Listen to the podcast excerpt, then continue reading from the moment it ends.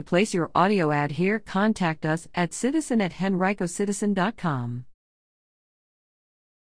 Poll concludes most Virginia voters identify as moderate, though majority support Democrat policies. Virginia voters in a recent poll ranked themselves as moderate, with a slightly conservative lean, but indicated support of more progressive legislation.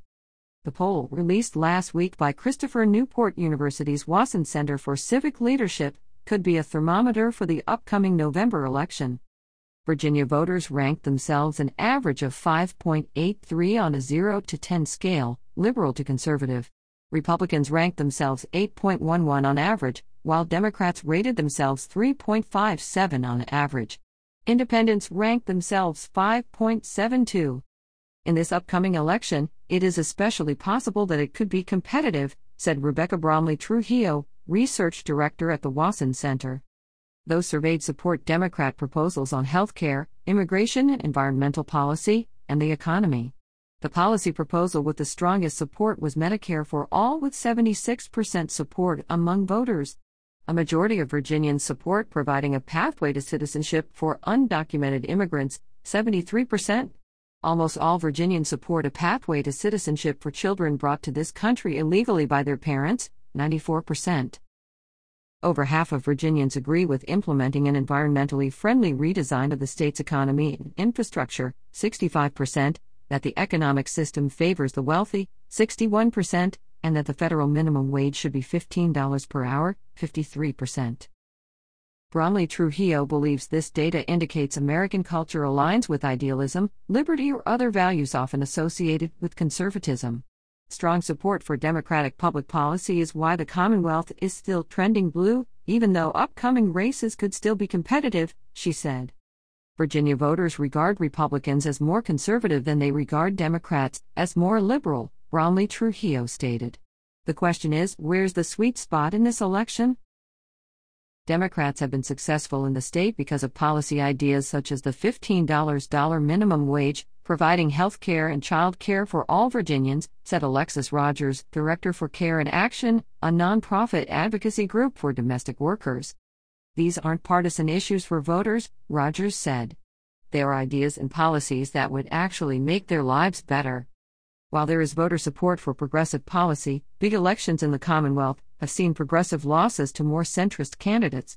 Nearly half of Democratic voters back former Governor Terry McAuliffe at 47%, with no other candidates breaking double digits, according to an April Wason Center poll.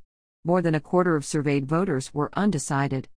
President Joe Biden defeated independent Vermont Senator Bernie Sanders 53% to 23% in the Virginia Democratic primary, in a somewhat closer local race, Richmond Mayor LeVar Stoney defeated Rogers by over 10% last November.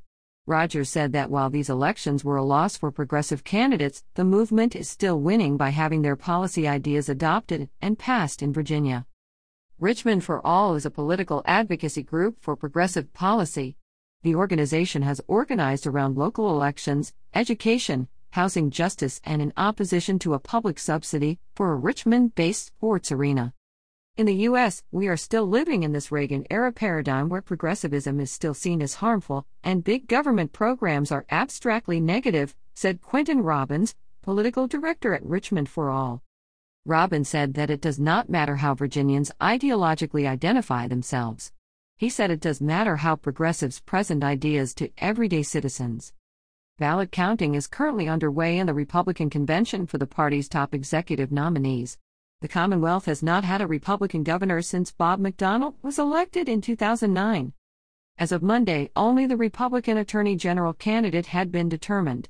Del. Jason Miyares, Republican Virginia Beach, eked out a victory over Chuck Smith, former chairman of the Virginia Beach GOP and a vocal supporter of former President Donald Trump. The ranked choice voting went three rounds. Smith's strong showing could indicate support for more ideologically conservative candidates such as Senator Amanda Chase, our Midlothian, who is seeking the GOP gubernatorial nomination and describes herself as Trump in heels. Round one of counting shows Chase in a lead over Del. Kirk Cox, our Colonial Heights, but behind candidates and businessmen Glenn Youngkin and Pete Snyder. Certainly, the opportunity exists for Republicans to make gains in the Virginia House, and differential partisan turnouts would be one of the reasons Republicans regain majority control, if that happens, said Stephen Farnsworth, professor and director at the Center for Leadership and Media Studies at the University of Mary Washington in Fredericksburg. Farnsworth also questioned if Democratic voters will turn out with the same energy as when Trump was president. We will find out later this year whether the Republicans in the suburbs are able to win back some of the ground lost during the Trump years, he said. Early voting is now underway for the governor, lieutenant governor, and attorney general Democratic primary elections on June 8. Republican and Democratic candidates for the House of Delegates are also on the ballot.